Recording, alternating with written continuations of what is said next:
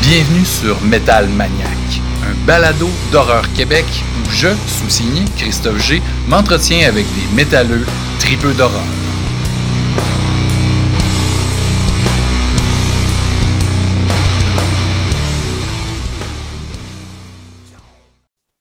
Metal Maniac, épisode 13. Ah, on aime ça, le chiffre 13. Hein. Moi, je sors tous les épisodes, le 13 de chaque mois, ça fit. Puis pour l'épisode 13, ben, il, se passe des affaires. Hein. Ben, tout d'abord, salut Alex. Allô, Christophe. Ça va bien? Ça va, ça va très bien, toi? moi, là, ça va tellement bien. Je suis allé voir un show métal il y a quelques jours. Là, présentement, on est le 4 avril, on enregistre le 4 avril. Le 1er mm-hmm. avril, je suis allé voir Apes. On, s'appelle l'épisode 10 avec Alexandre Boulet qui est venu nous jaser de, de, de métal, de grindcore, de Rimouski, de, de, de ses œuvres. Hein. C'est lui qui fait ça, ces belles pochettes-là. On aime ça. On aime The Throne, tout ça. Il, fait, il a fait des pochettes d'albums. Je me suis acheté un long sleeve, puis je capote. Ça fait longtemps que je me acheté un long, un long, sleeve. Ouais. Je suis mm. vraiment content. Euh, donc, on salue Alex, Alex euh, yes. hein, qui, qui, qui nous écoute peut-être. C'était vraiment cool, ce show-là. Donc, ça fait du bien. Les shows reprennent. Euh, c'est bon pour euh, la santé, pour les oreilles. On met des bouchons parce que c'était fort au foufoune électrique. Mais, euh, mais l'épisode 13 de Metal Maniac, ça met en vedette. J'ai-tu un livre qui traîne de lui? Non, je pense que je les ai rangés. Patrick Sénécal. Patrick Sénécal, moi, je suis un fan fini. Je le lis depuis, euh, je dirais, euh, un bon 20 ans de, depuis euh, Alice. Euh, 51-50 rue des Hommes, euh, un de mes préférés, Le Vide. Il y a eu la série aussi, télé, euh, anthologique, euh, Patrick Sénécal présente, que j'ai bien aimé. Moi, j'ai fait le review pour voir Québec, puis ça a divisé les gens, mais moi, moi j'ai beaucoup aimé ça. il y a eu une série audio sur Radio-Canada, l'application audio. Ça s'appelle Echo. Ça, c'est absolument incroyable. J'en parle à tout le monde. C'est comme une, série, ben, c'est une série narrative. C'est un podcast audio, mais euh, avec des sound, des sound effects avec euh, Céline Bonnier, Normand, euh, Normand Lamour. Et non, ne pas confondre avec Normand d'Amour. Non, c'est Normand d'Amour. Normand d'Amour, à ne pas confondre avec Normand Lamour, qui était le, la poignée de porte, hein, c'est ça. donc, vraiment, vraiment très cool. Euh, donc, romancier exceptionnel, un, un tripeux d'épouvante, mais aussi de métal. Hein. Ce, que, ce que les gens savent peu, c'est que Patrick Sénécal est un métalleux. Euh, puis moi, ben, je trouve ça très cool, puis parce que bon, il y a beaucoup de rapprochements à faire entre le métal et l'horreur. On le sait, on le fait depuis 13 euh, épisodes déjà. Mm-hmm. Euh, il y a beaucoup de métalleux qui sont fans de films d'horreur. L'inverse est vrai. Puis là, ben, de, trouver dans un roman jeunesse qui est écrit dans sa biographie à la toute fin, parce qu'il parlait à des jeunes qui avaient été dans un groupe de métal au cégep. Il était chanteur. Là, moi, j'ai capoté. Je vais, il, faut, il faut absolument euh, l'inviter sur le podcast.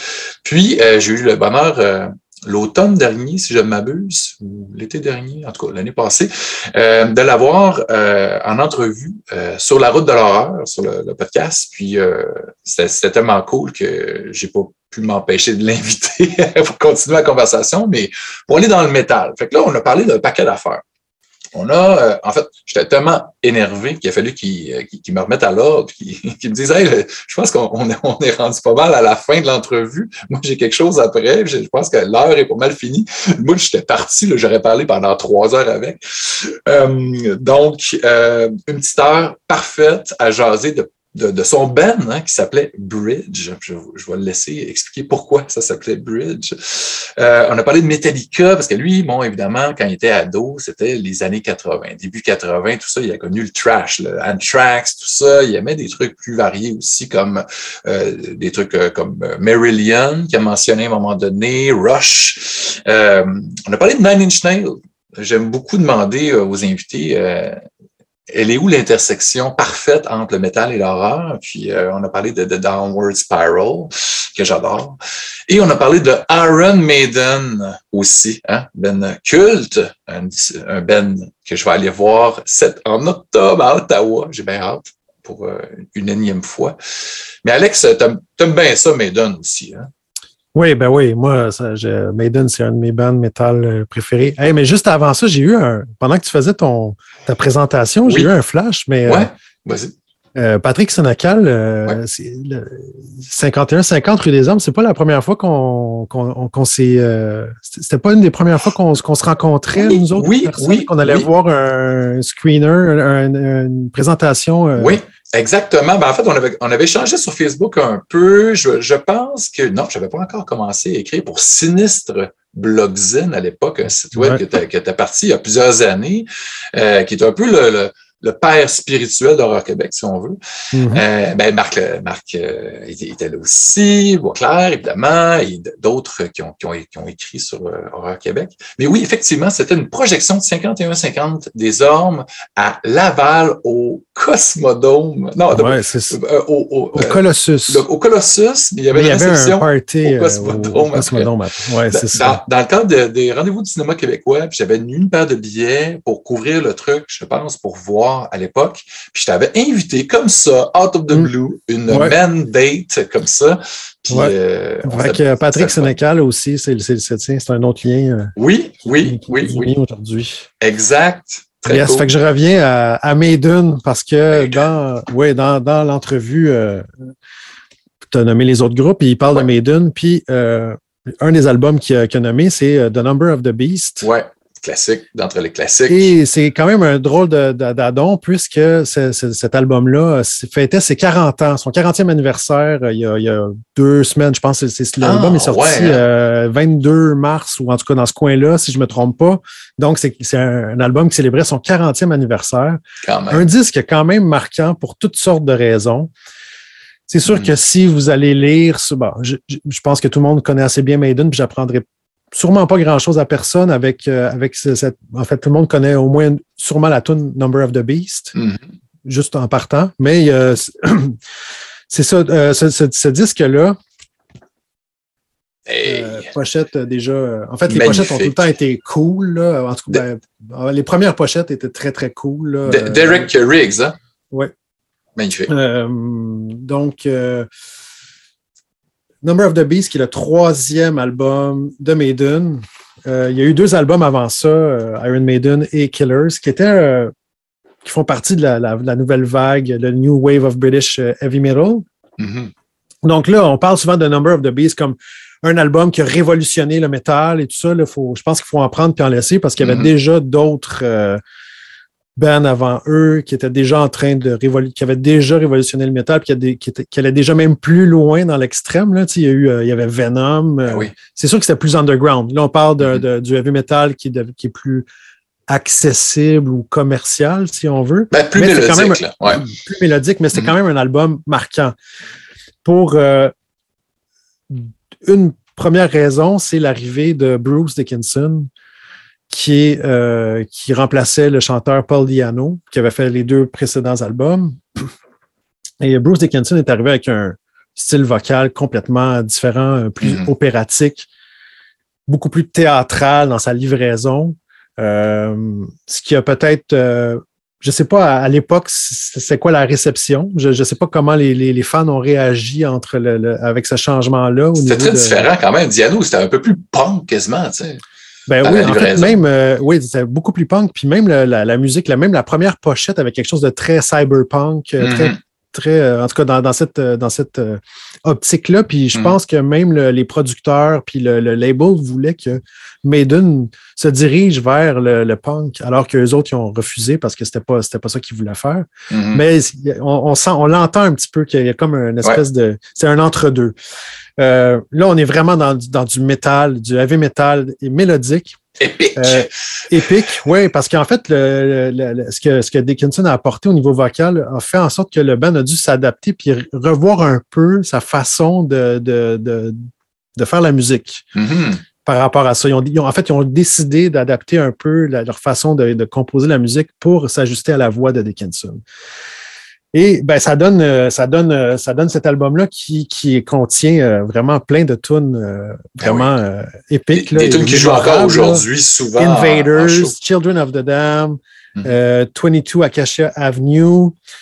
Run to the Hills, qui est euh, vraiment un, un, succès euh, qui joue encore aujourd'hui. Et c'est le début aussi de, c'est la marque de commerce, cette chanson-là, de, de la bass galopante. C'est la première fois qu'on entend le, qu'on va réentendre plein de fois après dans Maiden. Mais avant ça, il n'y en avait pas eu. Il y avait une présence de la basse importante parce qu'on sait que euh, le, le, bassiste Steve Harris, Steve Harris est, est, un peu le cerveau au niveau de la composition. Puis c'était son, son projet. Puis c'est lui qui a développé toute cette mm. idée-là. Puis bon, oui, puis il était en avant aussi. Hein, il y a vraiment une présence. Là. Il, oui, il, il, il s'est donné une, il s'est accordé pas mal d'importance.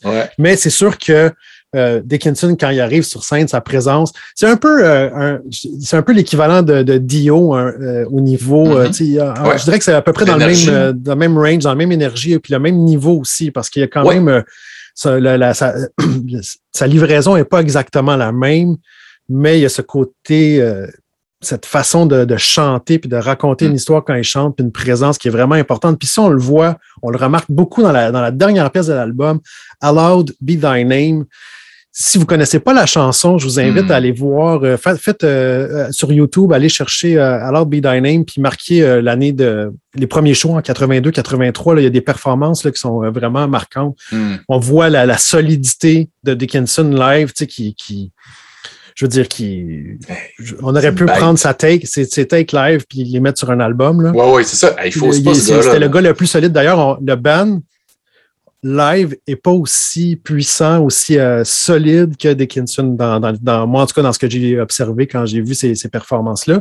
C'était déjà un band quand même solide, il était bon, il était tête, mais lui est vraiment il a amené ça, il a amené ça. Ah ouais, hein. ouais, ouais.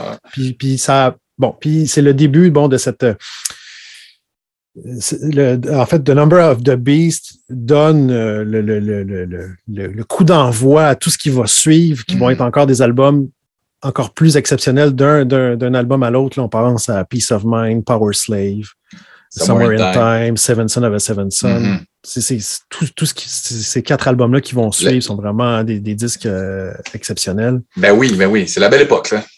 oui, vraiment. Fait que, tu sais, je trouvais ça le fun qu'ils parlent de ça parce que je pense qu'on n'avait même pas parlé tant que ça, nous. Mais Dan, euh, pas euh, tant. Soit, je pense que hum, Jeff Rivard, il n'avait pas un petit peu de Maiden. C'est revenu à gauche, à droite, mais on n'en a pas parlé à Atlanta, comme on dit. Mais, ouais, c'est ça c'est tellement, en plus, quand on parle d'Eddie et les pochettes, là, tu sais, là, euh, l'horreur est là, là, tu sais, c'est des pochettes que les ben, parents ne pas voir. Exactement. Ouais. Les parents avaient peur. Oui, puis, tu sais, si on, si on voit, mettons, le, premier album, puis Killers, mm-hmm. tu sais, ça joue un peu avec un, bon, là, c'est sûr que le visage de, de, de, de leur mascotte, là, Eddie, euh, euh, euh, voyons, j'ai. Je sais pas, j'ai pas son nom de famille, là. Eddie. C'est Eddie. Ouais, juste, en tout cas. Non, parce que toi, il y, a Rattlesnake, là, ça, c'est euh, chose. Non, mais ça, c'est Vic. Non, c'est Vic, Vic, ouais, Vic, Vic Cradlehead. Rattlehead. Oui, de Megadeth. Ouais, Megadeth, ouais. Vic Rattlehead, oui. Et je pense qu'Eddie, c'était juste Eddie. C'est juste Eddie, hein, je mais pense. Ça, bon, ça doit être.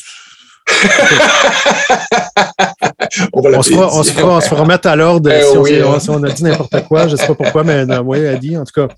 Euh, mais là aussi, on joue vraiment avec. Là, euh, sur The, Number of the Beast, on, on joue clairement avec le, justement le côté euh, démoniaque. Eh oui. on joue avec la, le, le côté qui, qui va toucher à une certaine sensibilité par rapport à la religion, le, du, du, du christianisme, tout ça, mais euh, c'est vrai que ça marque les esprits. Eddie, Eddie the Head. Eddie, the, Head. c'est pas, c'est pour ça que personne ne l'appelle de même. Hein. C'est juste Eddie. C'est ça que je cherchais. Je cherchais un autre nom, mais non. OK. Ouais, fait que c'est ça. Euh, euh, là, ça vient vraiment plus marquer, je trouve, l'imaginaire puis les esprits, puis évidemment la chanson The Number of the Beast. Eh avec l'intro très théâtrale, puis c'est sûr que c'était quand même marquant dans, dans cet univers-là. C'était pas les premiers à le faire, mais euh, l'imagerie, euh, tout ça venait euh, ajouter quelque chose d'un peu plus, je sais pas. C'est amusant aussi, c'est le fun. Oui. Tu sais, ben ils jouent, on le sait qu'ils se prennent pas au sérieux. Non, non, exact.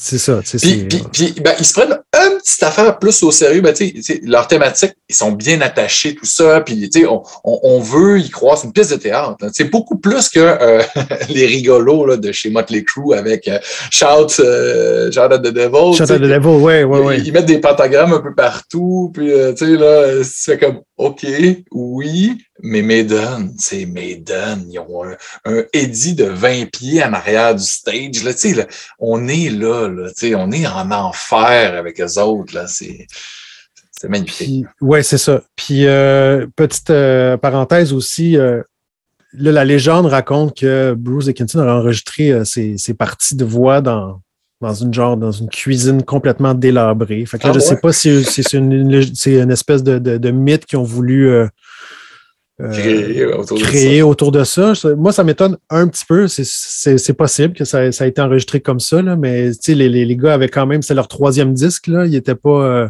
il y avait un, il y avait un budget, il y avait un studio, il y avait un label. Euh, je, euh, c'est à prendre ou à laisser, mais dans, si, si, vous, si, vous, regardez un petit peu l'historique de l'album, puis ce qui ressort de ce, de ce 40e anniversaire-là, il y a toutes sortes de, Tout a déjà été écrit et dit sur Maiden. Là, je, veux dire, il y a mm-hmm. tellement de, contenu. Fait que c'est sûr que. Mais c'était quand même euh, le fun de souligner cet album-là. Ben oui, tellement. Puis, tu sais, comme je disais tantôt, le, show de Ottawa, tu sais, c'est encore, ils font des, tournées, là, une fois sur deux, ils font, ils font une tournée de l'album qui vient de sortir, puis la tournée d'après, c'est une tournée Legacy of the Beast. Puis, mm-hmm. ils reprennent tous les, les succès, tu sais, les as mentionnés, euh, Hello by the Name, euh, tu sais, Run to the Hill, euh, tu sais, puis évidemment, la tune titre, ça, ça va jouer, là, puis ça va chanter, puis les shows Baden, tout le monde chante. Ben oui, mais il y a des hymnes, là, puis il y a toujours des mélodies que, que, que, tu peux reprendre avec la doublée avec la guitare parce que Dickinson faisait ça aussi. Là. Mm-hmm. Des fois, doubler la mélodie euh, juste en, faisant des ah ah oh, oh, je sais pas quoi, mais en suivant mm-hmm. tout le temps mm-hmm. la mélodie de guitare. Fait que c'est vrai que c'est entraînant puis que c'est parfait pour euh, un spectacle où les, euh, les fans vont pouvoir aussi entonner les, les, mélodies qu'ils aiment beaucoup dans ces shows-là. Bref, c'est un, un, bon point de. Supposons que quelqu'un qui nous écoute qui suit le, puis qui n'a jamais trippé Maiden ou qui n'a jamais entendu ce qui m'étonnerait grandement, ou qui a envie de, peut-être l'apprécier parce qu'il n'a jamais mm-hmm. embarqué, ben, je pense que ça, c'est un bon point de départ. Ce serait pas mal un bon point de départ pour, pour euh, la suite des choses. Je, suis bien d'accord. Puis, tu sais, je t'en parlais tantôt avant qu'on qu passe sur record. Euh, Maiden, ça peut rebuter des gens de par la voix euh, qui est assez au perché, euh, qui mm-hmm. fait des, beaucoup de pirouettes. C'est vraiment une voix qui, qui, qui, hyperactive, un peu comme euh, Dickinson sur la scène aussi, hein, court partout. Mais la ben, dans la vie aussi, je pense. Oui, ben oui, hein, il pilote des avions. Il, fait, il, était justement à Montréal il n'y a pas longtemps pour euh, faire une espèce de tournée de conférence où il raconte un peu sa vie. Euh, mais la voix, moi, honnêtement, puis je te, je te le disais, euh, ça m'a pris un certain temps avant de, de, de m'y faire, puis d'accepter, puis de, d'aimer ça, parce que j'étais un peu plus dans, dans, un vocal qui était plus harsh, le death, euh, le trash, ces trucs-là, c'est ça qui me parlait, moi, quand j'étais jeune, puis pendant, pendant longtemps. Puis à un moment donné, je me suis rendu compte que, hey, Maiden, c'est pas si loin que ça de, Anthrax ou de, de Death Angel. quand, quand, quand tu écoutes ça pour ce que c'est, dans le fond, euh, c'est un peu la prolongation de tout ça, parce que Maiden, mm. ils, ils, ont inspiré toutes ces bandes-là. Ils étaient là un peu avant, puis euh, ils, ont, ils, ont, ils, ont, ils, ont, été des, des, des modèles. Puis, tu sais, quand je faisais la review du dernier de, album de Ghost, j'ai vu beaucoup de, de, de Maiden, notamment dans la dernière chanson, il y a comme un moment où ça, ça chante, puis tu sais qu'en show, là, les gens vont chanter, là, puis je voyais, ah ouais, hein, c'est clair que Tobias Forge, là, il a fait, moi, là, je veux faire quelque chose comme Maiden, là, il fait déjà euh, des gros stage shows, euh, euh, de, grands déploiements à la Maiden, puis au niveau des mélodies, on, est là parfois, puis tant mieux, tu sais, pour mm. vrai, Maiden, il continue à faire ça, mais tu sais, ça sera pas, ça va pas durer encore 40 ans, là, tu sais, ça, ça prend de la relève. Oui, absolument. Oui, puis de toute façon, moi, je trouve que là, depuis quelques albums, là, Maiden, je sais qu'il y a plein de gens qui ont, qui ont adoré ou qui ont apprécié le dernier album. Ça divise. Ça mais moi, je trouve que les, les gars, ils n'ont plus rien à dire, n'ont plus grand chose à dire, en fait, là, puis ils tirent la sauce. Là, puis c'est pas grave, tu sais. Puis s'il y a des gens qui, qui apprécient, ben, c'est tant mieux. Ah, ben oui, ben, oui, ben oui, absolument. On, on, a tous les vieux albums. Moi, comme je disais tantôt, bien content d'avoir une tournée Legacy of the Beast. Ça va être un best-of, puis ça va être génial. Fait que, euh, yes, Maiden, Long Live Maiden. Ils chantent encore. Oui, oui, puis tant, tant qu'ils peuvent, qu'ils peuvent vivre de leur musique, ouais, puis qu'ils ouais, à faire des shows, puis que les fans peuvent en profiter, c'est tant mieux. C'est tant mieux pour tout le monde. C'est dans les plus beaux, puis dans les plus gros shows que j'ai vus dans ma vie, c'est Maiden qui les donne. C'est mm. tout le temps le fun. Tu, ben tu, fais, tu, te fais pas chier. Tu veux voir un gros show. Puis ça fait deux ans qu'on voit quasiment pas de show. Là, fait que, à Ottawa, il reste sûrement des billets. Euh, regardez ça. Ouais. Puis, euh, avant de, de terminer, j'aurais deux euh, suggestions Des suggestions, si oui. Ben si oui. tu me permets. Avec euh, plaisir. euh, première affaire, il y a Carpenter Brut qui a sorti Oui! un nouvel album, Letter Terror, qui est un peu la suite de, de, de Letter. J'ai j'ai un blanc. Euh, J'ai des problèmes de mémoire ces, ces temps-ci. Je ne sais pas si c'est parce que j'ai eu la COVID, là, mais. euh, Ah, ça arrive. C'est la Euh, vieillesse, ça? Ouais, c'est ça. En tout cas, donc c'est un peu la suite logique de, de, de l'autre album. Mais, ouais. euh, je- Puis ils c'est- viennent en show, je pense aussi. Hein? Ah, ça je pense qu'il y a, un- oui, il y a un spectacle qui, qui est À prévu. l'automne, euh, quelque chose comme ça. mais euh, malheureusement pour moi, l'album le fait pas. C'est Ah une déception. Ouais, il y a Ah, beaucoup ah de ouais. features. Il y a, euh, Parce par que l'album d'avant, je pense que tu avais aimé ça. Hein? Ah, j'avais adoré. C'était vraiment, euh, pour moi, le- c'était un de ses meilleurs. Ah Mais ouais. celui-là, en fait, euh, il y a beaucoup, beaucoup de features moins intéressants. euh, des, des, des, des, chanteurs, chanteuses invités. Ben, par, par contre, il y a une tune avec euh, le chanteur de, de, de, de Dillinger Escape Plan, Ah, OK. euh, Greg euh, Pucciato. Ouais. Chante bien. euh, qui chante bien, mais la tune, euh, on dirait que le- musicalement, là, ça, la, moitié, la première moitié de l'album est très peu intéressante. C'est plus élevé, par contre. OK. Beaucoup plus, euh, la première moitié est plus élevée, puis après ça, il retombe dans ce qu'on connaissait. Puis c'est là que, selon moi, c'est plus intéressant. Mais si vous voulez écouter euh, de cet album-là, moi, je vous suggère deux tunes qui se suivent, qui sont qui s'enchaînent. C'est comme un, ça fait partie d'un tout. C'est Day, Stalker, puis Night Prowler, OK. euh, qui, qui s'écoutent back-à-back. Là, on est vraiment dans quelque chose très euh, univers, film d'horreur, Ouais. euh, tout ça. Je vais mettre Et- sur, sur la playlist. Ça, ça C'est vraiment intéressant, ce- ce- ce- cette partie-là. Mhm. Sinon, euh, une petite mention aussi, une suggestion pour le dernier Meshuga, Immutable, J'ai pas encore écouté. Qui, euh, qui Ouais. est sorti aussi euh, il y a quelques jours. Oui, oui, oui. Euh, Ça tantôt, on parlait de, ben, oui, oui. tantôt, on parlait de, de, de, de prog, là, Rush, Ouais, Marillion, tout ouais, ça. Et on a parlé de trash. Euh, Meshuggah a commencé en faisant un- une espèce de trash qui, qui, qui se dirigeait vers le, le, le progressif. Puis Mhm. ça- après ça, le prog qu'on qu'on appelle maintenant le gent ou le mathematical metal. là. Mhm. Euh, on poursuivit là-dedans. Ça faisait six ans qu'il n'y avait pas sorti d'album. Oh, ouais, à ce point Ouais, ouais. Et je trouve que euh, Immutable, c'est un disque euh, que je vous conseille. On est, on est moins dans la, dans la rapidité, dans l'agressivité. OK. C'est l'album de la maturité. là. Ben, en fait, on- les, les gars, tu sais, on- ils ont leur formule. Ouais, on reconnaît. On, les reconnaît tout de Ouais. suite quand, quand le, le- le riff de guitare part. On le sait tout de suite que c'est eux, la voix, on sait tout de suite. Mais il y a, il y a plein de petits détails, de petites, euh, de petites mélodies, de petits Mhm. euh, passages de, de notes soutenues de guitare qui viennent ajouter quelque chose. Puis la production est vraiment impeccable. C'est surtout ça qui me, je pense, qui m'a accroché là au niveau du, du son. C'est vraiment, euh, c'est vraiment cool. Fait que pour ceux qui veulent aller dans quelque chose d'un petit peu plus extrême, Ben, je pense que j'ai besoin de ça, Ouais. L'atmosphère, l'atmosphère, il y a quelque chose d'un peu étrange. Très, c'est toujours très dark. Il y a quelque chose de, de, de- qui se rapproche de, de, de je sais pas, de, de, de l'étrange, du, de, de- du- Mhm. quelque chose de sombre. Le malsain, hein, tu sais, moi, là, euh, Meshuggah, c'est- c'est c'est un des, des groupes où euh, ça m'a pris un certain temps avant d'être capable d'embarquer. Parce que moi, je trouvais que ça, tu sais, j'étais vraiment intéressé, ça, ça m'intriguait, je trouvais que la démarche, mais euh, ça allait trop vite. On dirait que le train en marche, là, j'étais pas capable d'embarquer dedans. Puis à un moment donné, j'ai couru assez vite, puis j'ai réussi. Puis quand j'ai embarqué, j'ai compris euh, que euh, tu sais, il faut juste essayer de comprendre le beat différemment. Euh, les espèces de riffs circulaires, Mm. le- côté oppressif de ces mélodies-là, les solos malaisants, étranges de anti-Slayer, là, tu sais, là, complètement euh, de l'intensité, là, tu sais, puis ça, ça t'écrase, comme un rouleau compresseur. L'album Obzen, moi, c'est cet album-là qui a fait OK, c'est ça que c'est. Enfin, je comprends. Ça a pris beaucoup d'albums, là, mais j'ai eu ce déclic-là. Puis euh, là, je, suis prêt là, pour prendre le, le, nouvel album qui vient de sortir. Là. Un, peu long, un, petit peu longuet, mais, euh, mais il y a vraiment des tunes euh, qui sont vraiment excellentes. Fait que je, ça vous ben, intéresse, allez Parfait. Mais ben, je, vais aller, je vais aller écouter ça, moi, en faisant la, la, playlist puis en mettant plein de bonnes. Je pensais que dire, je vais aller faire, je vais aller euh, faire, je vais, je vais mettre ça en faisant la vaisselle. ben, tu sais, en passant à l'aspirateur avec des bons écouteurs noise cancelling, ça peut le faire aussi. Hein? Oh oui. Oh hein? Ça marche très bien. Puis là, tu, le passes, l'aspirateur. Oh oui, ben, comme faux, là, tu sais, là, il ne restera pas de poussière. Donc, fait que merci, Alex, pour euh, tes, belles suggestions et ton, ton, ton, d'avoir un peu livré un peu de ton amour pour Iron Maiden. Hein, ben, certain. Un, excellent Ben. Puis, euh, ben, c'est toujours un plaisir de, de jaser, mon cher. Puis, euh, ben, faut plaisir partagé. Faut, faut, se voir, il faut aller voir un show bientôt ensemble. Il faut qu'on ouais on arrête de juste de se voir à travers un écran.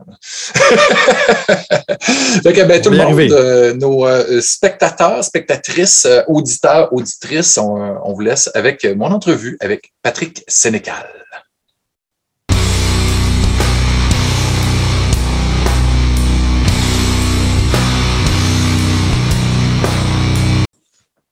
Bon, écoute, désolé et merci du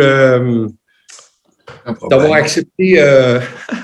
changer la date. Mais non, mais c'est tant mieux parce que moi, je pensais le 1er avril que tu allais me, me, me, me, passer un sapin. C'était le poisson d'avril. Il n'allait allait pas venir.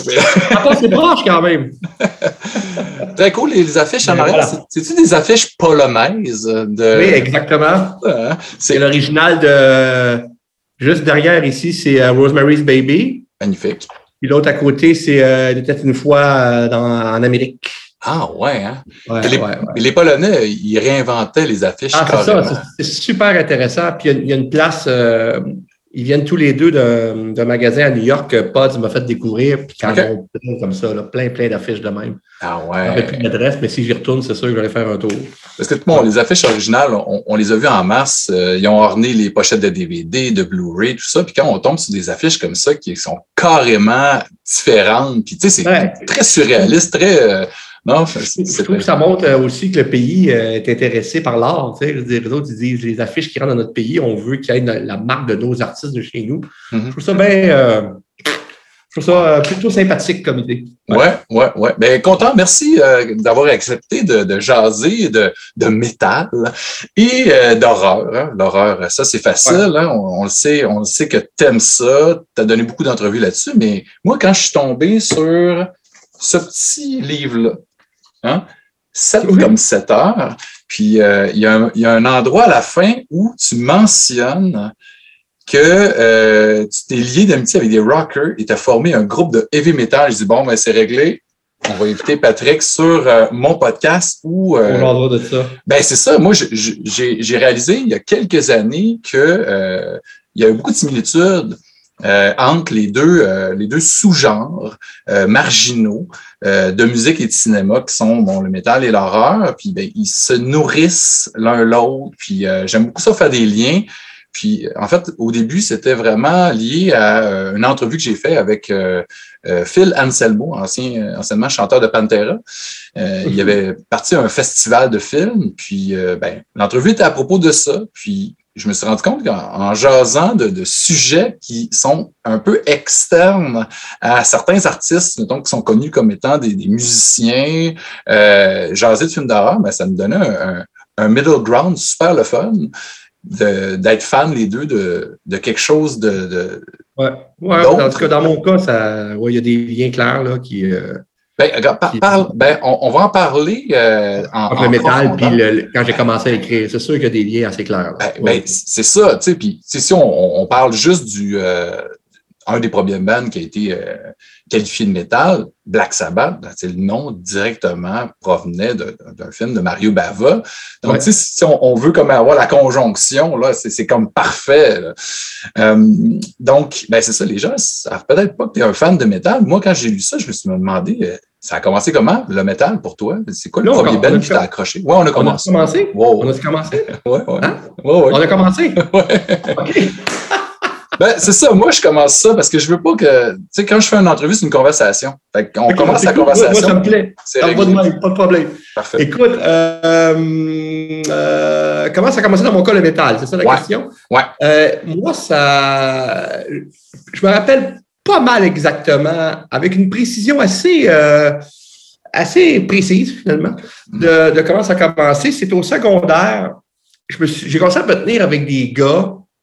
Moi, je n'étais pas il y a beaucoup de métalleux, c'est, souvent, c'était des gens qui n'étaient pas des in, hein, qui n'étaient pas dans la gang des in, qui n'étaient pas dans, souvent même, pas nécessairement rejet, mais pas d'un in, pas d'un cool. Mm-hmm. Moi, je n'étais pas d'un cool, mais les cools ne m'haïssaient pas parce que j'étais drôle, je faisais des blagues, mais je n'étais pas ami avec les cools. Pas en secondaire 3, je me rappelle, là, secondaire 3. Je suis devenu un peu plus en vieillissant parce qu'à un moment donné, euh, j'allais un peu partout, mais mes, mes vrais amis, c'était pas les cools.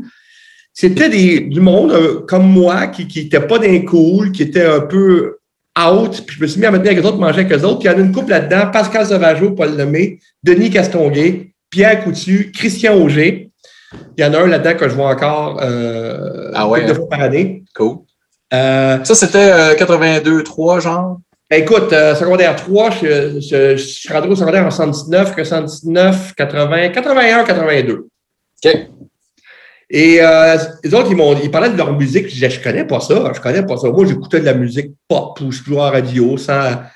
Puis là, ils m'ont dit, ben, il faut que tu écoutes ça. Puis là, ils m'ont emmené un, ils m'ont parlé d'Iron Maiden. OK. Ah ouais. Puis, et, c'était, euh, c'était le, the, Number of the Beast. C'était. Euh, ah, ça commençait à sortir à ce moment-là. Là. Ça ne devait pas faire longtemps, justement. Là. Mm-hmm. Fait que moi, euh, moi qui, qui, qui, veux découvrir ça, je me rappelle, je suis allé l'acheter. Je suis allé acheter, euh, en fait, je me demande si je l'ai pas acheté en cassette ou en disque, ça, je me rappelle plus. Euh, parce qu'il y a une mode des cassettes, là, qui ben est la ben pire mode au monde, là, en tout cas. Et, euh, non, parce que c'est horrible le son de ça. Là. Pas plus mauvais son que ça. Là. Mais tu pouvais te promener avec ton Walkman. Ça, c'était l'avantage premier. Oh, oui, exactement, exactement. Fait que je me rappelle ça, puis je me rappelle d'avoir écouté ça, puis je me rappelle que. Comment je te dirais bien ça? les premières euh, Invader, je me rappelle, la première toute, c'est Invader. Après ça, c'est euh, Children of the Dam. Après ça, il y a Run to the Hill. Je pense que, pas si ça fait dans l'ordre, mais je pense que oui. Mm-hmm. Puis, je me rappelle qu'au début, c'était pas gagné. J'étais là, mon Dieu, que c'est. À voix? C'était contre-intuitif pour moi. Ouais. J'avais jamais entendu ça de la musique de même. Fait que j'étais là, mon Dieu, c'est bien. Euh, c'est bien rapide, puis c'est bien. Euh, c'est épique.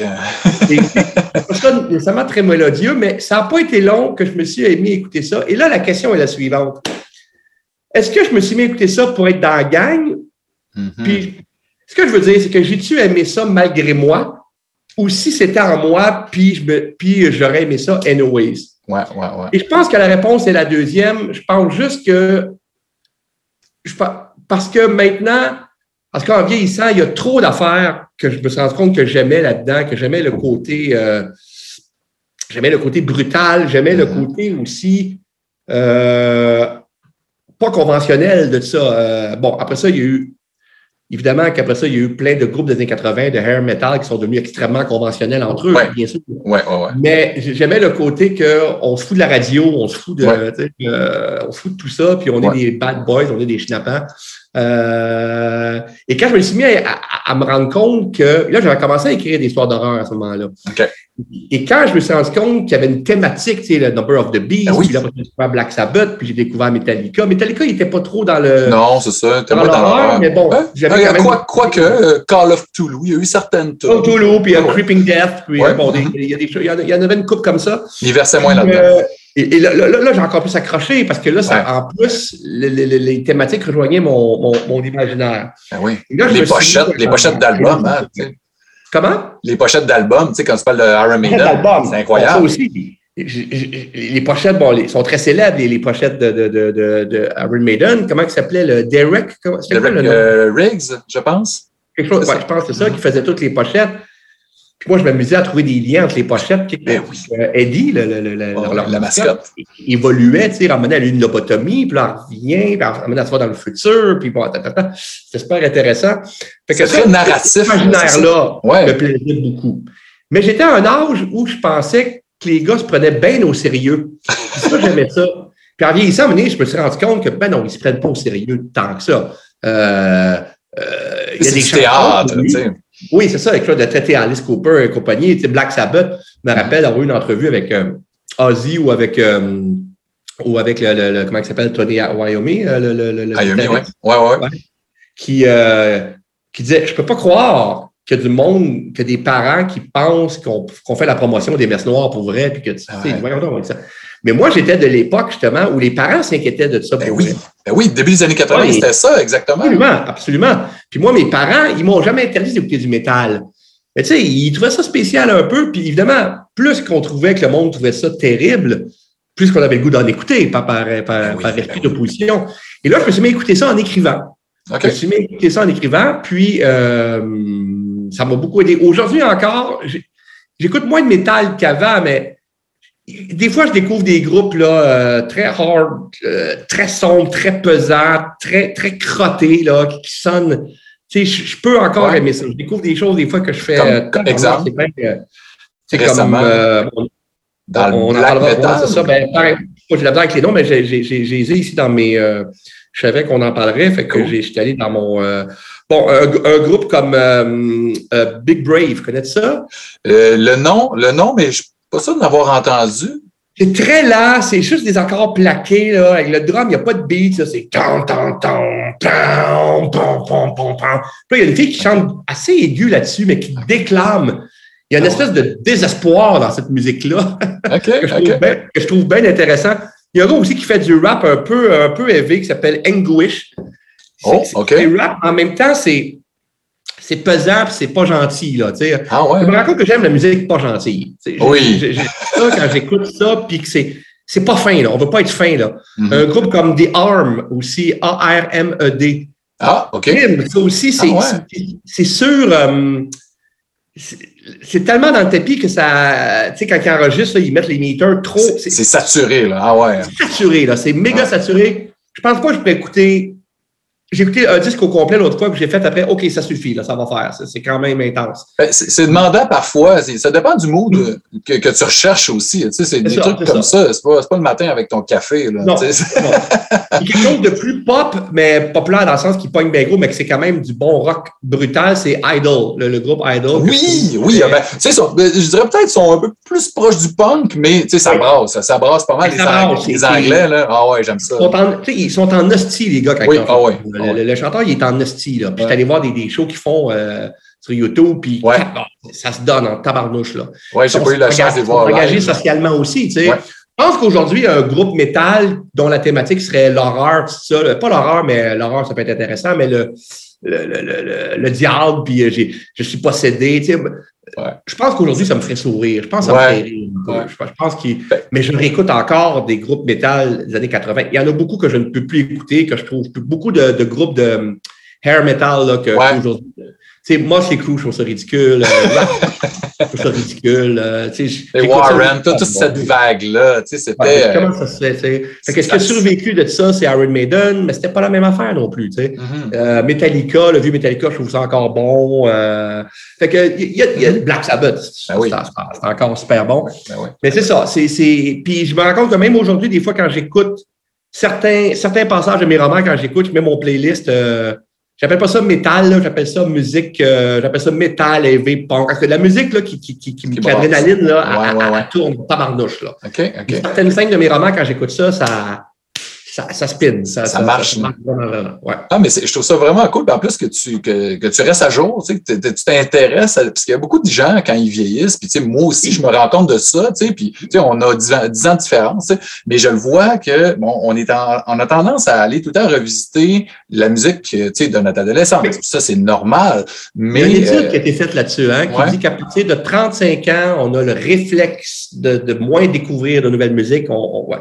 Et moi, quand j'ai vu ça, j'ai dit, je ne veux pas ça. Ouais. Fait que je me tiens un jour, puis pas juste du métal, là, de plein, plein, ben plein de musique. Aujourd'hui, la différence, quand j'étais adolescent, j'étais métalleux, métalleux, métalleux. Maintenant, j'aime pas mal tous les genres de musique. Bon, la musique dance un peu moins, mais même là, des fois, il y a des tonnes étonnantes. Ben oui. Fait que euh, je veux me tenir éveillé à la, à, à, toutes les musiques, puis je veux, j'ai 54 ans, puis je veux encore euh, me découvrir.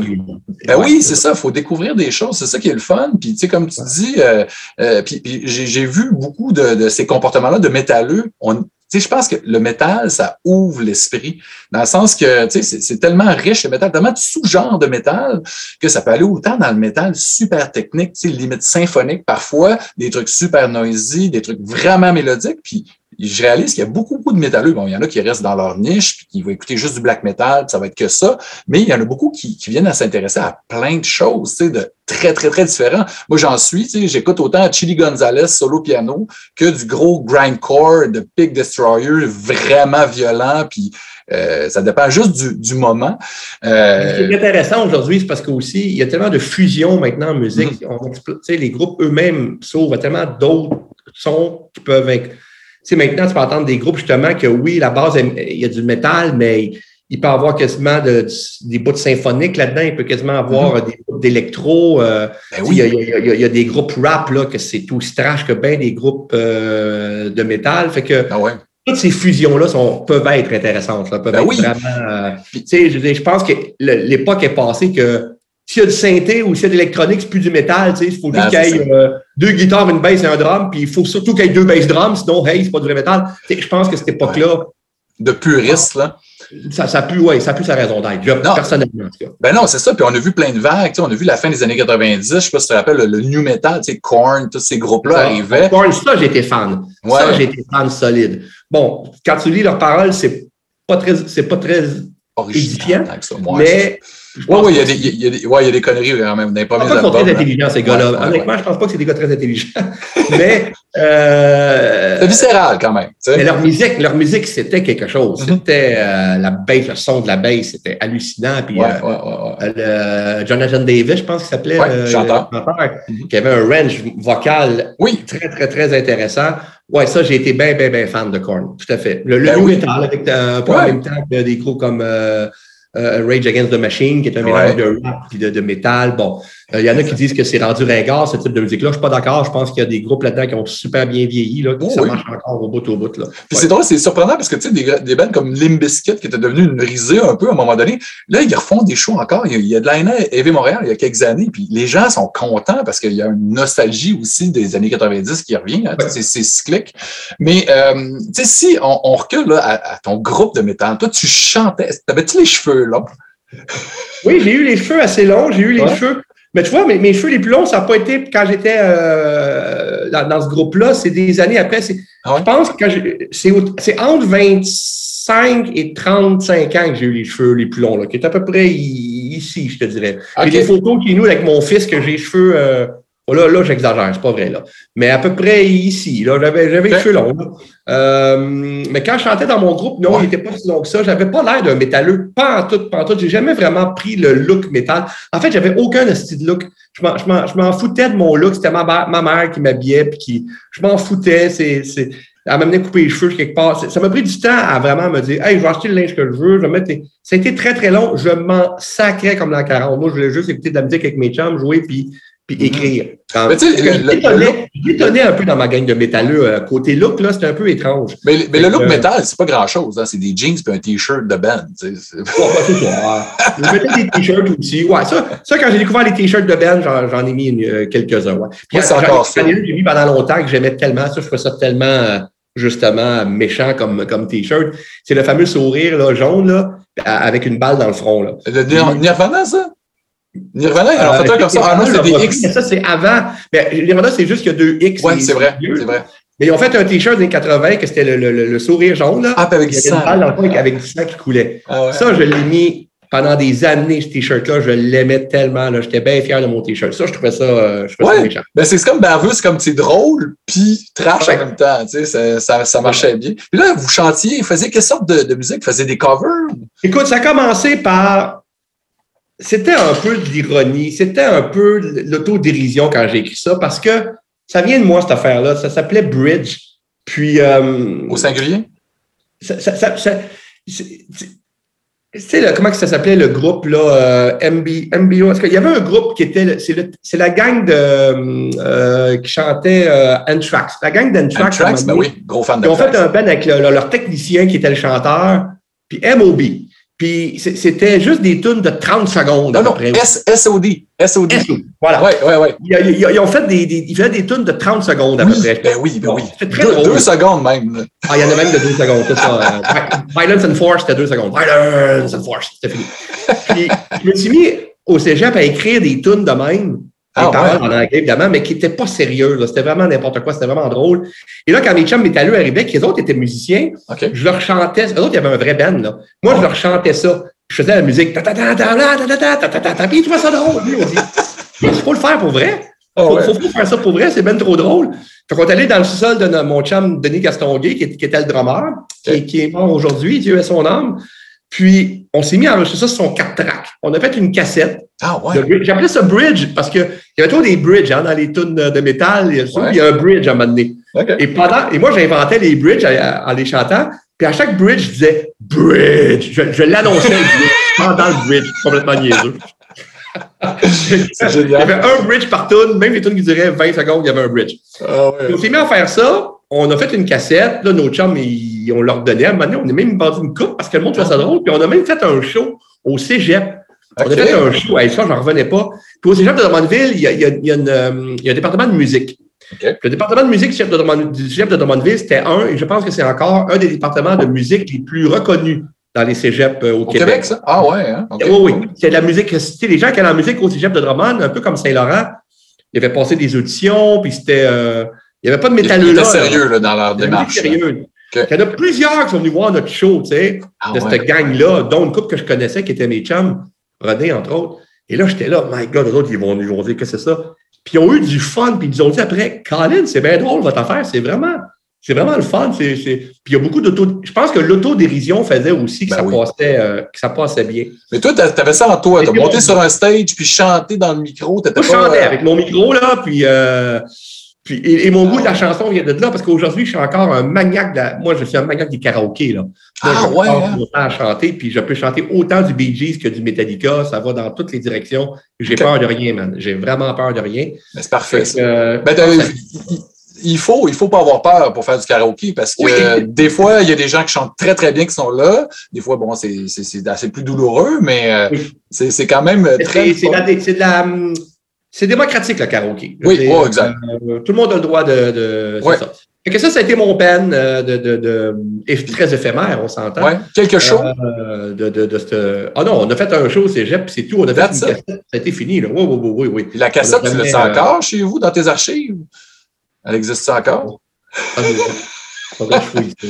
sais, tu parlais de cassettes tantôt, là. Moi, je suis collectionneur de cassettes. Une cassette, man, là. Je même, Si je la retrouvais, je ne saurais même pas comment la faire jouer. Est-ce que vous aviez fait euh, une pochette et tout avec euh, genre une tête de mort? Ouais, un petit dessin avec. Euh, ouais, il y avait eu un petit, un petit dessin. C'était un espèce de squelette qui fumait. Mais tu sais, c'était fait. les chums qui a fait ça à l'ordinateur, il découvrait l'informatique, lui, avant tout le monde. il était bien énervé. Puis après ça, d'autres se sont revus une couple d'années plus tard, puis ils ont refait les tunes avec un autre chanteur. Puis ils sont venus me voir, puis ils m'ont donné ça, puis tout ça. J'ai ah, fait, ouais. hey, mais pourquoi ils ne peuvent pas rappeler? Puis ils m'ont dit, ben là, t'es tout, t'es rendu écrivain, on ne voit plus tout. On s'est dit, ça ne doit pas y tenter. Je dis, ça m'aurait tenté certain. Et depuis ce temps-là, on se voit une fois par année. On loue un, on loue un studio. Sérieux? Toute cette gang-là, 4-5 jours avant Noël, on arrive là vers 4 euh, heures l'après-midi, jusqu'à 10-11 heures. On jamme des tunes, comme dans le bon vieux temps, des vieilles tunes rock des années 80. On en prend une coupe de nouvelles. On jamme juste entre nous autres en vendant de la bière, puis après ça, on va prendre une bière dans un bar, puis on jase. C'est vraiment, vraiment cool. À Drummondville, parce qu'eux, ils ont resté dans ce coin-là, à Montréal. OK, OK. On, ça, on sont tous rendus à Montréal, cette gang-là, cette heure. Puis, euh, fait que la, gang de quinquagénaires qui joue encore du... Euh, du, du, bridge. du bridge, euh, du Van Halen, du Metallica. De temps en temps, on joue des choses plus récentes. Euh, mettons, quand, trois semaines avant, quelqu'un envoie un message. Hey, on essaie de pogner la dernière tune de je sais pas qui, là, puis euh, fait que là, on l'écoute, on essaie de la pogner. Mais je dirais que 90% des tunes qu'on joue, c'est des tunes euh, de, de, notre époque. Là, ben oui, ben oui. Iron oh, Maiden, genre, tu sais, bon, tous ces trucs-là. C'est bien, bien, bien, bien, bien fun. Ben, c'est clair. je ne savais pas que tu avais ça en dedans de toi. Je pensais que c'était quelque chose qui était passé, mais c'est le fun que ça persiste. Ah ça non, non, non. Ça continue. Alors, moi, dans un karaoké, quand je, quand je, tourne, euh, quand je chante Sad But True Metallica, là, je me donne. ouais. est-ce que, est que le métal qui était plus à saveur horrifique, le shock rock, c'est-tu quelque chose qui te parlait? tantôt, on a parlé un peu d'Alice Cooper, Kiss. C'est-tu des affaires que toi, tu trouvais cool parce qu'il y avait un décorum ou, pas tant?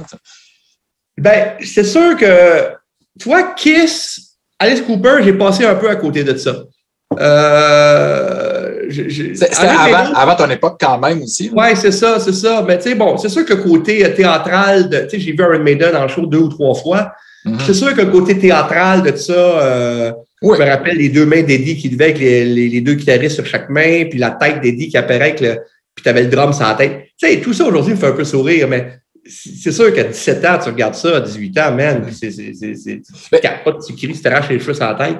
Euh, c'est encore cool aujourd'hui, hein. Tu sais, je les ai vus il y a deux ans. Oui, ça peut être bien fait pareil, là. Ça peut être bien fait parce que c'est ça, ça se veut théâtral, ça se veut. Euh, ouais. C'est, ça le but. Tu sais, c'est-tu plus ridicule que, qu'un show euh, où que tout le monde danse en paillettes, puis, tu sais, dans le fond, la même affaire. Est-ce que tu allais voir des shows, toi? Le même, le même esprit. Non, non, c'est ça. C'est chacun, chacun ses, ses buzz. Qu'est-ce que pour le, le, le, choc? Dans mon autre groupe. Le, le choc rock, ben, c'est des groupes qui, qui, avaient, mettons, comme Alice Cooper, des décapitations sur scène, tu sais, Kiss. tu sais, mais maintenant, bon, les, les, trucs plus récents, ben, Marlon Manson, Rob Zombie, tu sais, c'est ceux-là qui aimaient un peu provoquer sur le stage avec des gros décors élaborés. Là.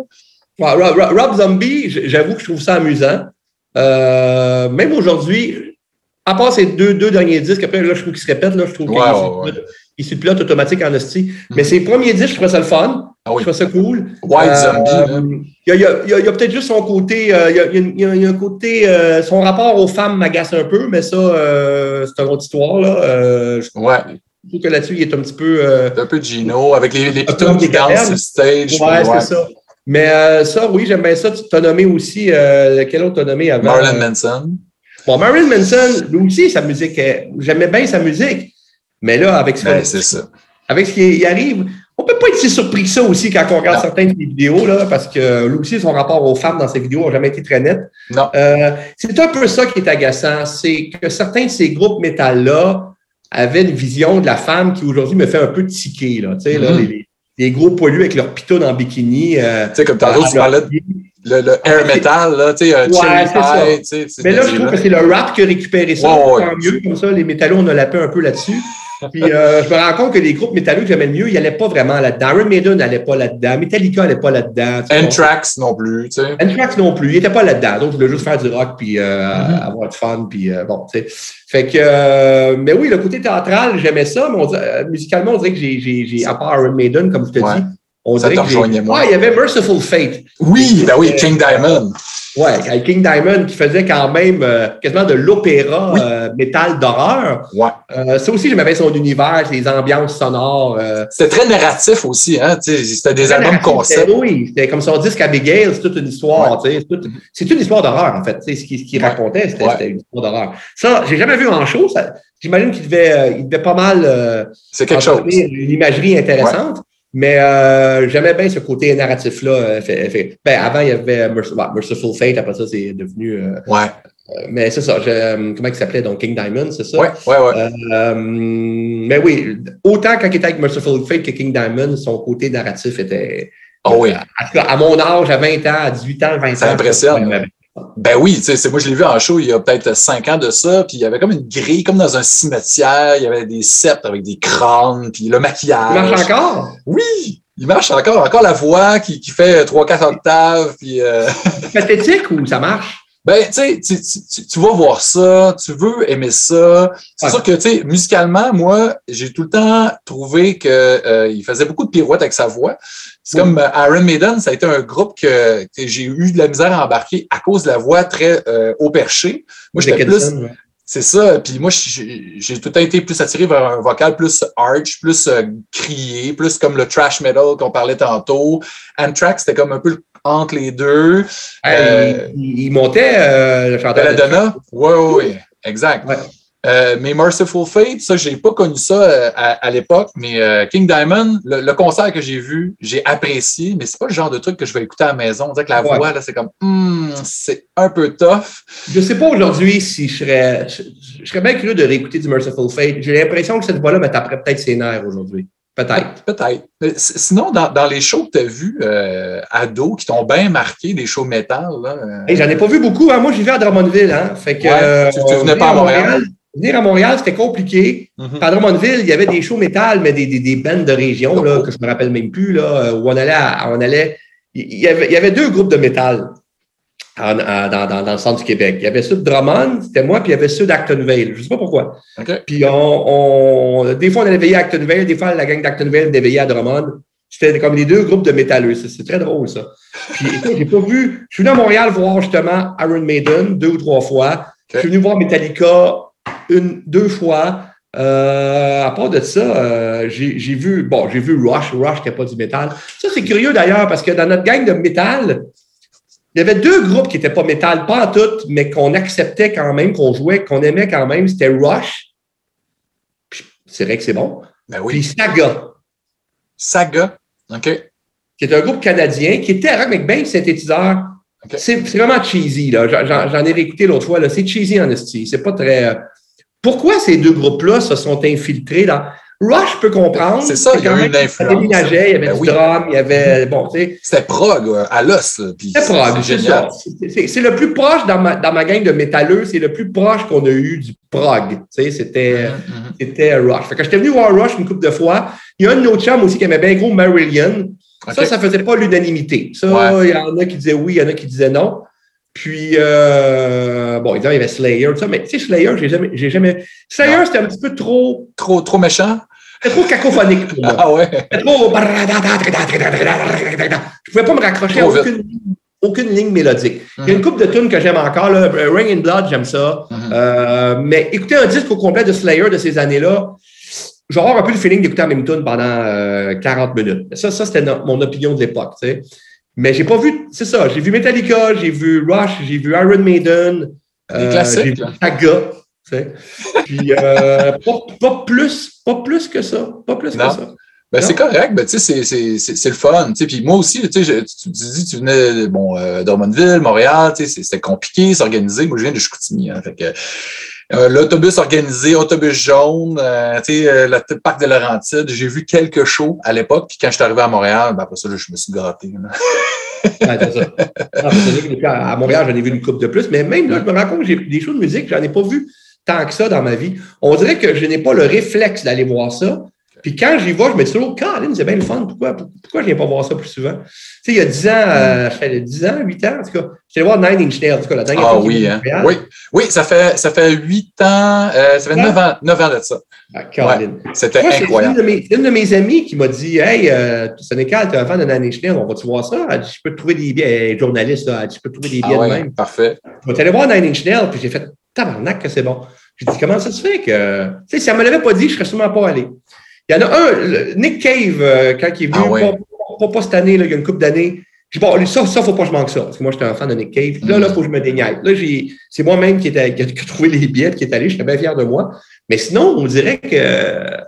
C'est pas, pas le réflexe ouais. d'aller foutre sur Internet, acheter des billets pour aller voir des shows de musique. C'est bizarre, hein? Alors que J'aime tellement la musique, c'est ça qui est curieux. Ben c'est ça, puis ça prend tellement tout son sens, parce qu'on peut écouter un album euh, 18 fois, 100 fois, puis c'est la même chanson à chaque fois, mais le voir live, les voir interpréter ça, ah oui. euh, puis résonner, euh, les frissons. Euh, non, c'est ça, c'est toujours tellement, tu sais, surtout des groupes où il y a des, des groupes rock, tu sais, mm -hmm. des groupes rock. Parce que bon, des, des, des, un groupe électronique, moi, aller voir un gars. Non, avec un laptop, là. Il y a de la musique électronique que j'aime, là. Ouais. Mais je suis pas sûr que j'irais voir un DJ électronique euh, sur une scène avec son ordinateur. C'est pas, pas une performance, là, non, c'est ça. Moi, j'aime mieux l'écouter euh, sur le disque chez nous, être bien content. Mais euh, voir un groupe rock jouer de la musique, puis suer, puis triper, ouais. c'est unique, là. C'est le fun dans ta barnouche, là. Mais, hein. Non, c'est ça. Puis la pandémie, là, pendant deux ans, pas trop de show, là, ça, ça, a été tough. Là. Moi, j'en voyais assez souvent. Puis là, ça recommence. Ouais. Fait que ça, ça fait du bien. C'est plaisant. Ouais. Mais une bonne chose pour, euh, tu sais, pendant, pendant la pandémie, c'est qu'il y avait beaucoup de livres à lire, puis beaucoup de films à voir. Puis euh, ça, ben, on, on s'est pas fait enlever. Hein? Fait que euh, ça, ça c'est une bonne chose. Euh, je t'ai envoyé une question aujourd'hui, ben, hier ou aujourd'hui. Ouais. Puis je me, je me suis demandé si ça te tentait de réfléchir à ça. Quelle sorte, parce que je m'en sers à tous mes invités de Metal Maniac, quelle œuvre, sous-genre, euh, vidéoclip, tonne euh, dans le métal qui est le plus horrifique? Ou sous-genre qui, qui résonne, qui, qui, mixe un peu, qui est à l'intersection des deux, selon toi? Écoute, c'est pas vraiment du métal, c'est de l'industriel. OK, euh, ça marche aussi. Pareil. Ben oui, ben oui. moi, quand j'ai entendu ce disque-là, Euh, c'est de c'est Downward Spiral de, ah, ben oui. de Nine Inch Nails. Moi, quand j'entends ça, il y a. Bon, ça doit faire. 94. Hein? Ah ouais, c'est ça. Je l'ai entendu une couple d'années après qu'il est sorti. Je connaissais pas Nine Inch Nails. C'est un de mes chums musiciens, d'ailleurs, qui m'a dit Sénégal, il faut écouter ça, tu vas capoter. Il dit, Comme je te connais, là, tu vas capoter. Tu t'avais en 96, deux ans après que le disque soit sorti. Quelque chose de Puis j'écoute ça. Asti, je, je, je, Puis moi, quand, quand je découvre un disque, je m'en viens chez nous, je, mets mes écouteurs et je l'écoute au complet. Ben, moi, moi, à chaque fois que, j'achète un disque, que je découvre un disque. Il ne faut pas écouter euh, ça sur shuffle de A à Z. C'est un album. Oui, ben oui. puis surtout, ce disque-là, c'est un, album concept. Là, oui. Fait que j'écoute ça, puis j'entendais des sons que je n'avais jamais entendus. J'ai dit, avant même d'écouter, de lire les paroles, tout ça, de voir en quoi ça parlait, j'ai dit, Asti, on dirait la bande sonore de l'intérieur d'un psychopathe. Oui, à peu près, c'est quasiment ça. Ben oui, ben oui. Mais c'est un gars qui sombre, qui sombre dans la dépression, tout ça. Et j'ai trouvé ça assez terrifiant. J'ai trouvé ça, j'ai dit, crime. Pour moi, ce disque-là est musicalement ce qui est le plus proche d'un film d'horreur très noir, là, justement, d'un serial killer. Là. Mm-hmm. Je dis, il a compris quelque chose, euh, Trent Reznor, quand, il a, quand il a écrit cet album-là, qui, moi, m'accompagne encore. Là. il y a des chansons que. Il y a, des, je peux encore écouter certaines chansons de ça en, en en écrivant là, qui me mettent dans un état euh, très, très euh, anxiogène qui va beaucoup m'aider pour le, pour le roman, euh, pour la scène que je suis en train d'écrire. C'est, c'est très malsain. Oui. Ah oui, c'est, un très bon mot. Vraiment malsaine. Euh, puis ça marche avec ce que j'aime. C'est, c'est, j'aime écrire des histoires malsaines. Fait que cette musique-là, j'aurais voulu écrire ça. Tu sais, j'aurais ah voulu écrire une musique comme ça pour accompagner si je pouvais vendre un, de mes romans avec une pochette, mettre un CD dedans, c'est mm-hmm. celui-là que je mettrais. Je dirais, écoutez ça en, me lisant. Je suis tellement d'accord avec toi, Patrick. C'est un album, euh, bon, euh, ultra important. Il y a eu le, le hit, là, justement, Closer, ça a été, ça, a joué dans toutes les, discothèques, mais les gens oublient qu'il y a un album autour de ça, puis c'est vraiment un grand album. La pochette très mystérieuse, magnifique, les peintures de cet artiste-là, vraiment, vraiment, vraiment cool. Puis, tu sais, ils sont allés enregistrer ça dans la maison de Sharon Tate. Ouais, c'est ça. Tu sais, c'est tellement bizarre. En il dit qu'il le regrette un petit peu. C'est-à-dire que il a, rencontré après ça, je ne sais pas qui, là, qui lui a dit, euh, qui lui a dit Comment osez-vous euh, enregistrer là? Il y a du monde qui sont morts là-dedans, vous n'avez pas honte. Puis ça m'a tellement bouleversé. Ils ont dit que j'ai pas j'ai pas réalisé ça. C'est coup, il dit, j'étais jeune, puis euh, je trouvais ça ben, wow, m'inspirer, les marques aussi. Mais c'est vrai, là, que, c'est vrai que c'est un peu, c'est un peu tordu d'avoir fait ça. Puis, mais c'est ça, il était jeune, puis il, pouvait fucker, là. Je sais pas s'ils ont comme indirectement encapsulé un peu de, du mal, tu sais, là, qui, qui, a habité la, famille de Manson à l'époque. Mais lui, c'est de, de, ça qu'il voulait se convaincre, en fait. C'est ça, tu sais, puis à, quelque part aussi, lui, il a toujours recherché l'extrême. Tu sais, si tu regardes les premiers albums de, de Nail aussi, là, c'était, c'était tout le temps très cru, très viscéral, euh, puis tu sais, Broken juste avant, euh, le EP. Un Pretty Eight Machine aussi, qui, qui, qui qui sonne plus euh, clavier et tout ça, mais quand même, il y avait une, euh, une, douleur, hein, un mal d'être. Une colère, une urgence. Ouais, euh, tout à fait. Puis, puis tantôt, tu parlais de ça en série, puis c'est pas pour rien que David Fincher l'a appelé. ça, ça, nous prend ta musique sur Seven, puis après ça, il l'a engagé pour tous ses films. Tu sais, c'est tellement une musique. tu vois, ça, quand j'ai vu Seven, je me rappelle, ça, c'était un autre moment très marquant quand j'ai vu le hmm. générique de Seven au début il est, hallucinant, ce générique-là. Là. Il a été copié et recopié et recopié par plein de films d'horreur. Ouais. Puis c'est vers la fin que, pendant la, musique, mais c'est bon, c'est ça industriel en ouais. Et à la fin, on entend juste you, you get me closer to God en écho. Oui. C'est ça, c'est un remix. une espèce de variation de closer. La tune, c'est comme une espèce de mix de closer avec ouais. euh, c'est ça. Puis moi aussi, j'ai eu la même face que toi. C'est comme, au cinéma, j'ai hey, c'est un remix de closer, c'est donc génial, ça marche tellement. Ça, avec... ça donne le ton du film en tabarnouche. Là. Mm-hmm. C'est drôle parce que hier, je suis allé voir euh, The Batman, hein, le plus récent Batman. Euh, il y a, je sais pas si tu l'as vu. Non, mais c'est bon. On n'est pas dans le film d'horreur, mais on est dans le film de tueur en série. C'est une petite parenthèse d'attente. C'est c'est très dark, hein? C'est très dark, puis il, est allé, euh, tu sais, Matt Reeves, le réalisateur, il est allé sampler là, tout ce qu'il a aimé là, dans le cinéma de David Fincher. Là, ça paraît, il y a du Seven, il y a du Zodiac, le, le Riddler, c'est Zodiac, ben raide. Ah ouais. Ah Puis, euh, tu as même un peu de euh, Silence of the Lambs dans certaines séquences. Euh, c'est excellent. Ça dure trois heures. Il aurait pu nous enlever un petit 20 minutes, là, trimer. Ouais, ça, de... c'est le problème de la part des films hollywoodiens, là, mais bon. Ouais. ouais.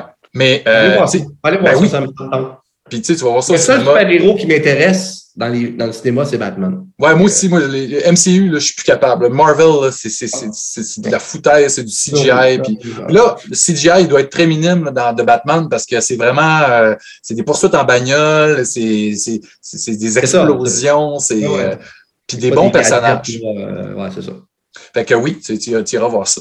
Oui, oui, Mais euh, Nine Inch Nails, c'est vraiment un beau, euh, un beau segway. euh, je suis encore fan, j'écoute encore leur disque. Quand il sort quelque chose de nouveau, je l'achète, euh, je, je le suis euh, Puis, euh, si tu as la chance de trouver ça sur le net, mais moi, je l'ai en cassette vidéo, ça s'appelle Closer. Euh, c'est euh, clo Closure, clo Closer. Euh, c'est deux cassettes vidéo, c'est comme une espèce de faux snuff movie de Nine Inch Nails. C'est tous les vidéoclips de cet album-là, mais avec des petits bouts étranges entre chaque film, en chaque. Ça? c'est c'est c'est Trent Reznor avec. euh, Ah oui, c'est lui qui l'a ouais. fait. Puis à l'époque, euh, ça, ça a sorti, puis euh, ça a été enlevé des tablettes parce que les gens avaient, tu sais, ils pensaient que c'était un snuff. Là, c'était, c'était- Ouais, ben, il a c'était- fait une couple de vidéos aussi, de Rensner, euh, pour ses tunes qui sont pas. euh, Not safe for work, là. ouais, mais qui n'ont pas joué à TV parce que. C'est quoi donc euh, For Save. euh, Happiness in Slavery. Hap- Happiness and Slavery, euh, la vidéo, il a été. euh, C'était censuré, là. ah, Ouais, ouais, ouais, ouais. Puis sinon, ben, tu sais, en entrevue, tu as déjà, là, on parle de film d'horreur un petit peu, euh, tu as, parlé en entrevue que ton premier film d'horreur, ça serait The Amityville Horror. Ça, ça serait le premier film que tu as vu? Ah, c'est un truc que je me rappelle le plus, ouais. Je me rappelle des scènes, je me rappelle du sang qui coule l'escalier à la fin. Je me rappelle du prêtre avec les mouches là, autour de lui. Je parle du premier, là, le premier Ouais, Horror. 78, là, ouais. Mais, mais, mais c'est le, le- c'est c'est pas c'est le premier que je pense avoir vu, mais c'est pas lui qui m'a marqué. Le, le premier qui m'a marqué, c'est Exorciste. Ah ouais. Je l'ai vu à la TV en cachette et, et en plus, j'ai même pas vu la version intégrale parce que ce film-là n'a jamais joué en version intégrale à la télévision. Jamais, là. Ah non, Euh, Peut-être en français parce qu'on est moins, on est moins euh, puritain, Ouais. mais en anglais, oublie ça. Là, la scène de la petite fille qui se crucifie entre les, entre les jambes en criant Let Jesus fuck you. Oublie ça. Là. Ça joue TV. avec les américaines, ça. Non. Fait que j'avais même pas vu ces scènes-là, puis ça m'avait méga marqué. Puis t'avais quel âge? Genre, t'avais pas de droit. le roman avant. Ah ouais, OK. Genre jeune, là? J'avais 13 ans, quelque chose Ok. de même, 14 ans. J'ai eu les... hey, ça m'avait tellement. Oh, je fais ça. J'en revenais pas qu'on puisse écrire des choses de même dans un roman. Mais- Puis. euh, Mais le roman, euh, je l'ai jamais lu, le roman, je, je le possède. J'ai vu le film euh, trop de fois. Mais- très bon. C'est, c'est très, très, très bon. Le roman, ça vient. Ça... En fait, le film vient du roman, évidemment. Oui, oui, oui. C'est, c'est, c'est très, très, très bon. Puis là, j'ai vu le film, j'ai vu que le film passait à la TV après, fait que j'étais allé écouter ça en cachette un peu. Ça m'avait bien marqué, même si, écoute, quand j'ai revu l'original en, en VHS, genre euh, 4 ans, 5 ans plus tard, là, j'ai vu des scènes que j'avais jamais vues. Là, j'ai fait, ben, voyons donc, là, j'ai encore plus capoté. Et encore aujourd'hui, je trouve que c'est un grand, grand film. Euh, Ah oui. C'est sûr que ça fait moins peur parce que la religion, euh, bon, tu sais, je veux dire, Ouais, mais, non. Mais la maîtrise de ce film-là, la, la maîtrise cinématographique de ce film-là, c'est assez extraordinaire. Ah non, mais Friedkin, c'est un, c'est un génie, là, tu sais, de, de, de faire ce film-là à, à cette époque-là, puis que encore aujourd'hui, c'est troublant. Puis oui, comme tu dis, bon, on n'a plus encore la religion catholique, c'est plus euh, dans le quotidien, mais Non. euh, les églises sont encore là, euh, les noms de rues, les noms de villes, tout ça, là, il y a encore des saints partout. Oui. Ça fait partie de Aux États-Unis, film-là doit, doit, doit faire encore peur parce que la religion est quand, Ouais. est quand même plus importante. euh, le Bible Belt, là. Mais, Ouais. mais, mais on l'écoute aujourd'hui, puis tu fais comme Wow, ce gars-là, là, c'était, il était visionnaire de, de réussir à faire ça. Puis je sais pas si tu as vu le film, euh, le documentaire Leap of Faith. oui. Moi, j'ai trouvé ça absolument fascinant. super intéressant. C'est super intéressant. Euh, Ce gars-là, il nous parle pendant une heure et demie, une heure Oui. 45. C'est juste lui qui nous parle. C'est juste lui qui nous parle. Et c'est fascinant. Il a 80, 82 ans, le bonhomme, là. Il est vif d'esprit. C'est fascinant du début à la fin. Puis je le trouve très humble. Oui. Il, reconnaît des. Il dit Je ne sais pas encore si la fin est bonne. Je ne sais pas si. Il y a de la misère à vivre avec la fin de, de le, le- le- le diable qui prend l'autre qui, qui déboule. Il dit Je ne sais pas si ça marche cette fin-là. Il dit, il dit euh, Fredkin, il tenait beaucoup. Puis moi, je ne sais pas si ça contredit pas un peu ce qu'on voulait dire, Ouais. tout ça.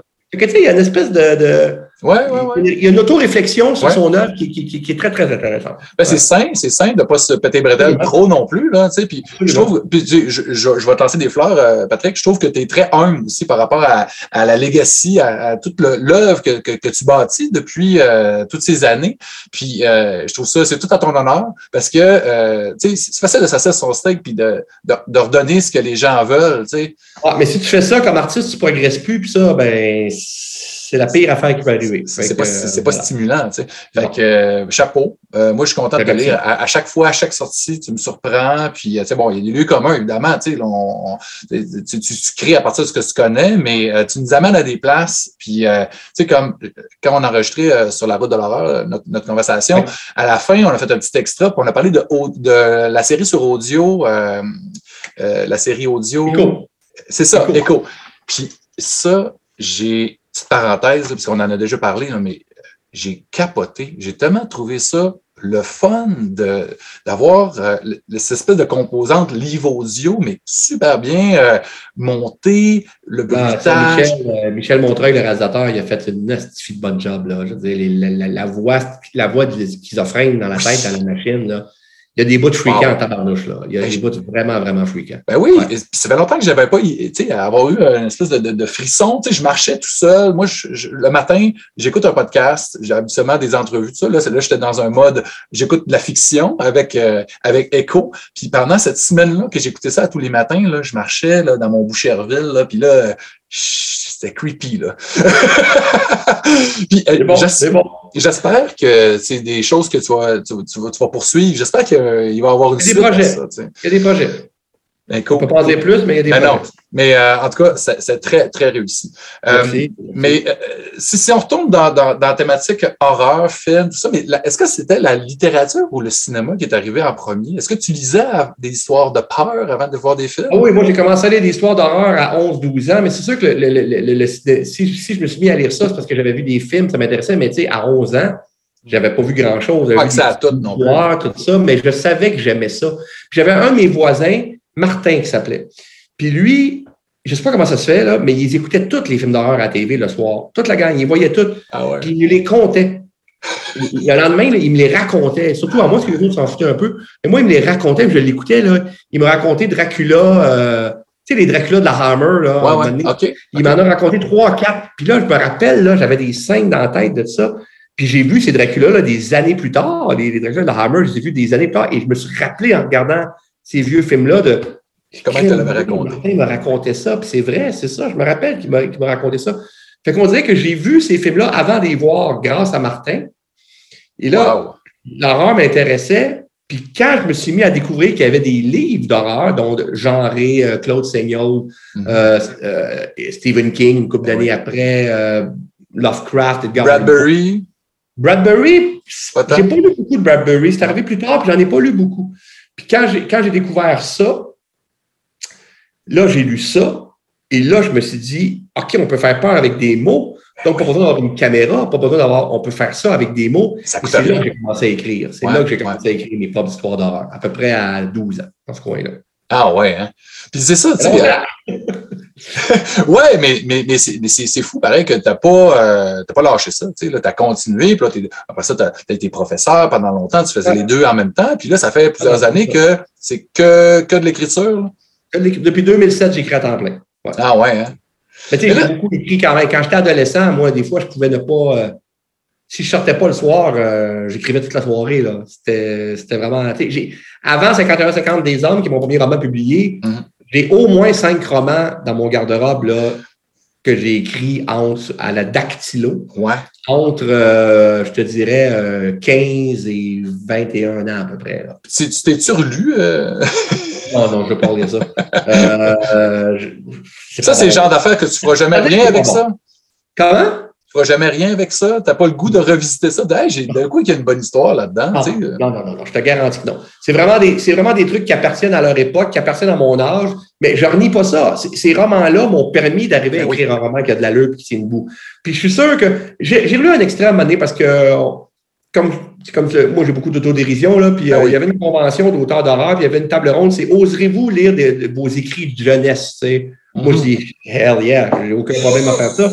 Puis j'avais lu un extrait, justement, d'un roman qui avait 700 pages. J'ai écrit ça quand même à 17 ans. Wow. Ça s'appelle Au nom de l'enfer. C'est comme un post-apocalypse, Dieu et le diable qui se, qui se battent pour la terre. C'est, écoute, c'est, épique, là. 700 pages. 700 pages. Puis j'ai lu un extrait de ça. Écoute, ça riait dans la salle et tout ça. Il y a des gens qui ont dit, oui, mais on reconnaît des choses que tu allais devenir quand même. Puis je dis, vous avez raison. Même si c'est maladroit, même si tu croches, mm-hmm. on reconnaît du Patrick Sénécal là-dedans. Le, mm-hmm. côté euh, dans les scènes de violence, tout ça, on n'a pas peur d'y aller. Euh, le, côté aussi que ça finit mal, le côté de, de, qu'on essaye de, de, euh, qu'on va dans le plus loin du côté sombre. Le, côté storyteller, c'est mon côté storytelling était là, Même si c'était tout croche, c'était maladroit, le monde écoutait et disait Tabarnouche, euh, c'est épique, là, on veut savoir ce qui va se passer, même si c'est un peu niaiseux. Fait que, euh, donc, tous ces romans-là ne sont pas inutiles. Parce ben non, que ben non. C'est moi l'écrivain que je suis devenu, tu sais, c'est ça. C'est ça, tu dis jamais, toi, tu, tu dis jamais dans ton sous-sol, c'est ta dactylo, tu sais, c'était ça que tu faisais, là, tu sais. Oui, oui. Mais là, il va falloir attendre, tu sais, après, quand tu vas être parti, tes enfants vont, vont sortir de la boîte, vont faire, je pense qu'on va aller voir à lire, là, ils vont nous publier ça, là, puis... Euh... non, je pense que mes enfants ne feraient pas ça. J'aurais déjà parlé que ces romans-là existaient. C'est interdit. Ouais, puis je pense qu'ils font pas ce coup-là à leur papa. parce que, tu sais, il y, y, en a qui l'ont fait, c'est Kurt Cobain, là, ils ont publié son journal, là, son journal intime, là, c'est, puis c'est pas supposé, là, tu sais, c'est, hein? Ouais, je comprends pas qu'ils permettent des affaires de même, mais bon, enfin, ça, aux États-Unis aussi, hein, tout, tout ça peut, tout est monnayable. Ben, c'est ça, hein, ouais, ouais, ouais. Euh, mais euh, si on retourne au, au, au cinéma, quand, quand on avait parlé, tu avais parlé de, tu voulais plus jamais écrire des scénarios pour d'autres, puis euh, tu avais dit que peut-être que... En fait, contre... j'ai dit. En fait, c'est pas ça la nuance. La nuance que je fais, c'est que je ne veux plus adapter mes romans pour d'autres réalisateurs. Ouais, OK, OK. Je pourrais écrire des scénarios originaux pour d'autres réalisateurs, mais là, je mais je ne veux plus adapter un de mes romans, à moins que je le réalise moi-même. Puis ça, je ne suis pas sûr que ça va arriver. Là. Mais non, c'est trop d'ouvrages, c'est trop. Euh, puis retourner dans un univers que tu as déjà écrit, c'est comme une fait trois fois, là, assez. Redite. Ben, mais tu parlais de contre-Dieu, que tu aimerais ça, réaliser ça, tourner ça, toi. C'est encore quelque chose que tu. Ça te tente? As-tu écrit déjà une faudrait, que, faudrait que je fasse le move, faudrait que je fasse le move pour, faudrait que j'approche des, des, des, des, producteurs, tout ça, puis j'ai des idées là-dessus, mais. Mais t'as pas de scénario encore, Tu n'as pas écrit. Non, non, non, non, puis j'en ferai pas tant que j'ai. Tant qu'on me confirme pas, quelqu'un me confirme pas que oui, euh, moi ça m'intéresse après avoir lu le roman. Je n'écrirai pas ça pour rien. Dans le beurre, non, c'est ça. Mais il faudrait que j'approche des producteurs, là. Puis j'ai une coupe de noms dans la tête. C'est juste que je le fais pas parce que je suis un, suis un gars qui remet tout, je ne suis pas discipliné, tout ça. Puis tu as quand même plusieurs. Tu as quand même plusieurs projets toujours en parallèle, tu sais, que, que tu mûris, tu as écrit un livre. Puis euh, là, je train de finir mon roman, puis je veux le finir avant d'embarquer dans d'autres choses. Là. Fait qu'il y a peut-être un peu de ça aussi. Ouais, ouais, Mais oui, éventuellement, on va, on va tenter le coup. Oui, parce que là, tu sais, c'est ça, tu as réalisé euh, euh, un épisode de Sénécal présente. Euh, tu sais, euh, ça, ça, c'est. Un épisode de La Reine Rouge aussi. Oui, oui, oui, tout à fait. ouais. Mais là, non, je pense que je ne dis pas que je un. Je sais pas, je un. Je pense pas que je un.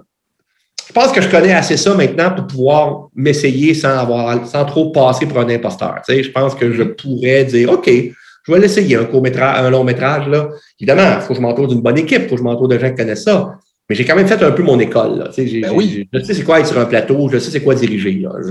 Ben, c'est ça, tu sais, tu as, quand même été très impliqué dans les tournages des, films qui sont adaptés de tes, histoires, évidemment. Tu, tu écris le scénario, puis tu es sur le plateau tu sais, avec Pods. Pods, là, c'est un grand. Là, puis tu as pu être avec lui, euh, réaliser ce film-là, 7 jours du talion. Moi, je me rappelle quand j'ai vu ça, j'ai fait enfin, c'est comme wow, c'est le livre que j'ai lu.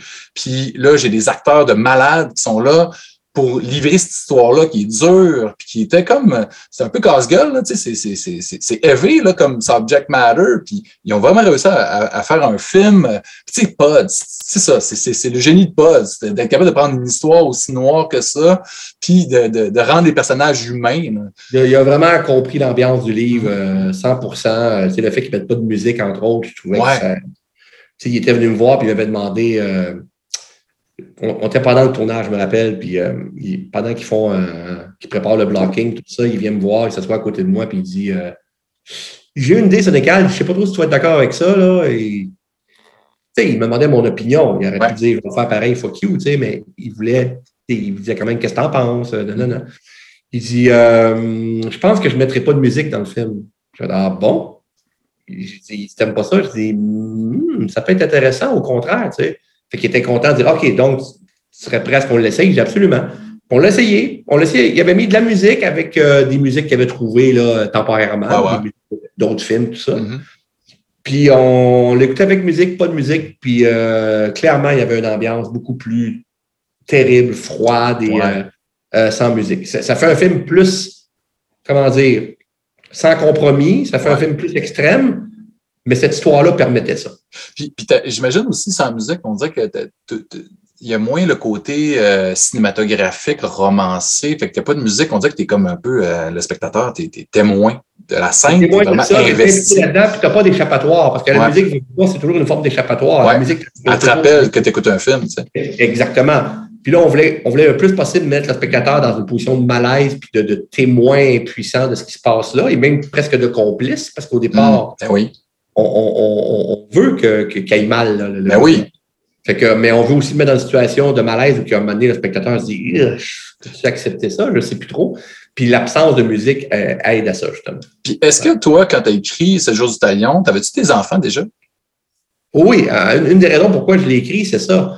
J'ai pensé à, à des romans quand j'ai eu ma fille, puis que je me ah suis dit, qu'est-ce que je ferais un jour si on faisait mal à ma fille? Hmm je me dis, je, pourrais être très, très méchant, mais en même temps, je me dis, est-ce que c'est -ce que, une solution, la vengeance? C'est ça. Une bonne idée.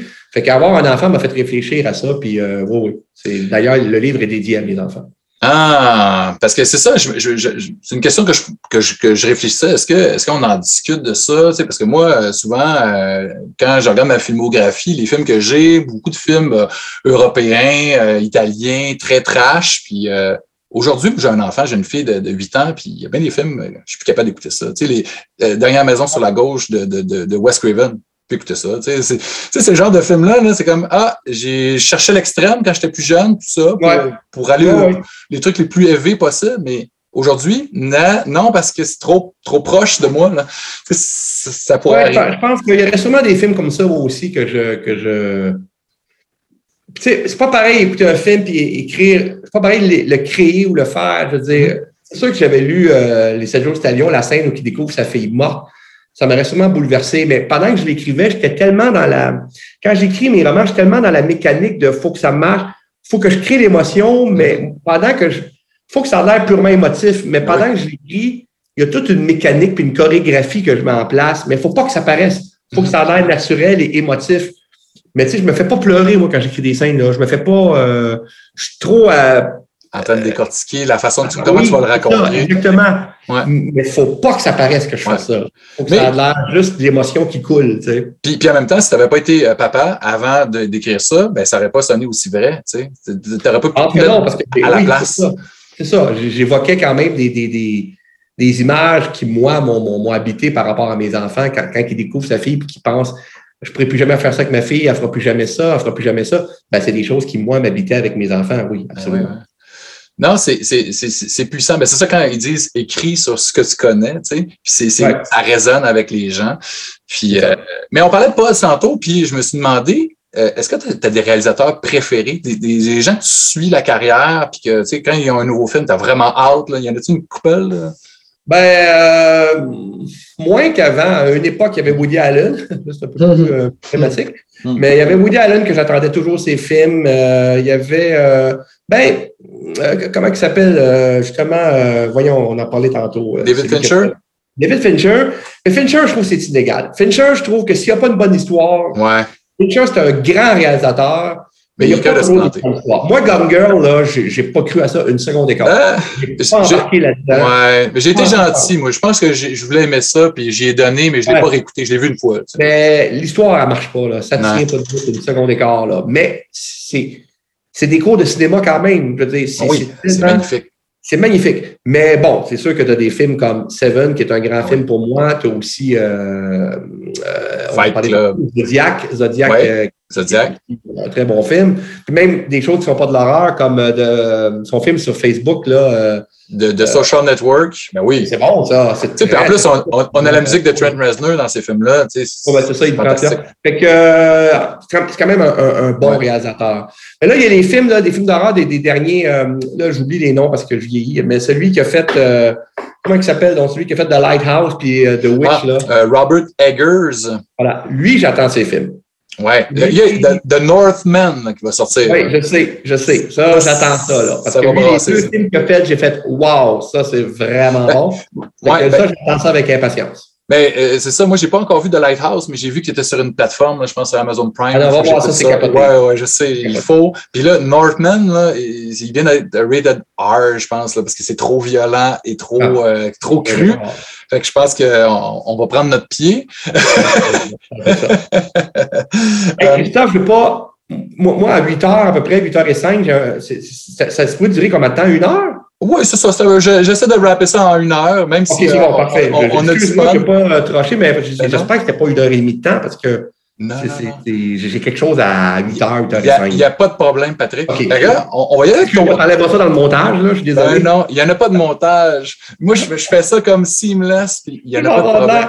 De quoi? En tout cas, non, non. tant mieux, tu me rassures. Euh, j'espérais, genre, mon Dieu, j'espère que c'est pas moi qui, qui Non, mais tu sais, euh, la, première entrevue que j'ai fait, le premier podcast de, de ce, cette série-là, c'était avec euh, Jean-François Rivard. On a parlé pendant genre 1h45. Puis après ça, je me suis rendu compte, c'est même trop long, ça. On ne peut pas avoir un, podcast qui dure deux heures, parce que je fais un intro aussi avec une chronique. Oh, ouais. Non, puis Rivard, il y, a, il y a de la. Y a de la... Ben, on a de la jasette, là, c'est facile. Il, est super fin. Euh, ben oui, ben oui. il m'avait parlé de toi, puis qu'il avait travaillé un petit peu sur, sur la, la série.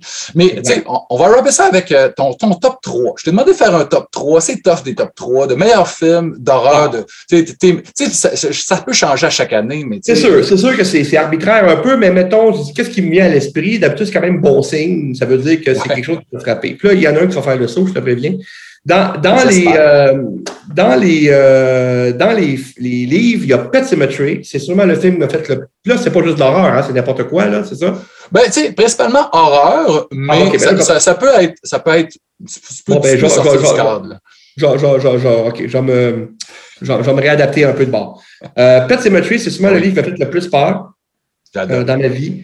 Euh, il y a aussi, euh, ça s'appelle L'Indésirable de Sarah Waters, qui est du fantastique, qui est sorti il n'y a pas longtemps, mais du fantastique très, très, très ambiance. C'est comme une maison hantée, mais on ne sait pas si c'est une maison hantée, mais c'est très lent. Moi, je n'aime pas les livres lents. Mais là, c'est lent, c'est très psychologique. La maison est un personnage en soi et les dernières pages sont extraordinaires. Ah ça m'a coupé le souffle. C'est vraiment un, très, très bon. Euh, un très bon euh, livre fantastique. Il y a un livre québécois d'André tu, tu, l'as lu en version originale? Tu lis en anglais? Tu, lis les traductions, puis c'est bien traduit? Oui, malheureusement, c'est ça. Et une, une, euh, une auteure québécoise qui s'appelle, une autrice qui s'appelle André A. Michaud, qui fait d'habitude du policier, mais elle a fait une espèce de roman d'horreur à la David Lynch. Moi, je comprends ça ah, à David Lynch, qui s'appelle Tempête. OK. C'est très weird, c'est très angoissant, c'est très malsain.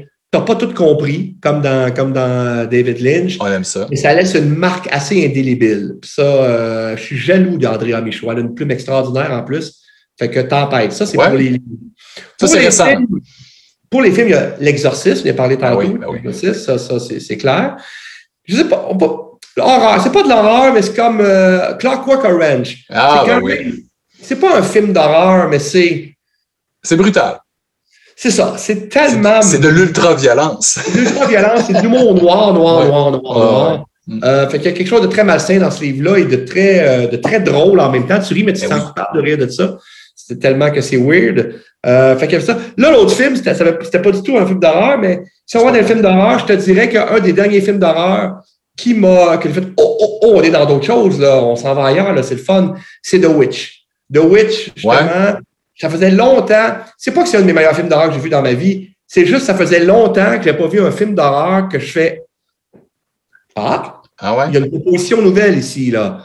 On veut créer une ambiance, là. On veut créer quelque chose d'inhabituel là, dans le mm-hmm. cinéma d'horreur américain. Là. Mm-hmm. que pour ça, je trouve que ça. Moi, est-ce qu'il y a eu un flag qui s'est levé quand j'ai vu ça? J'ai fait OK, il faut, faut, faut, surveiller ce gars-là. Là. Il il nous amène ailleurs. Lui. Parce que visuellement, c'était, visuellement, c'était complètement hallucinant, ce film-là de Witch. Il y, a une métaphore là-dedans de, de la famille. Euh, de le, c'est aussi une métaphore d'une adolescente qui devient un adulte puis qui se qui s'affranchit de sa famille, mm-hmm. qui découvre sa sexualité à travers euh, les sorcières et devenir une sorcière elle-même il y a, bien des niveaux métaphoriques dans cette, histoire-là que, que, que, j'aime bien, bien, bien, bien. L'espèce de rythme très lent, tu sais, c'est insidieux, tu sais, on, est, on, dirait du Bergman. C'est toujours malsain, c'est toujours...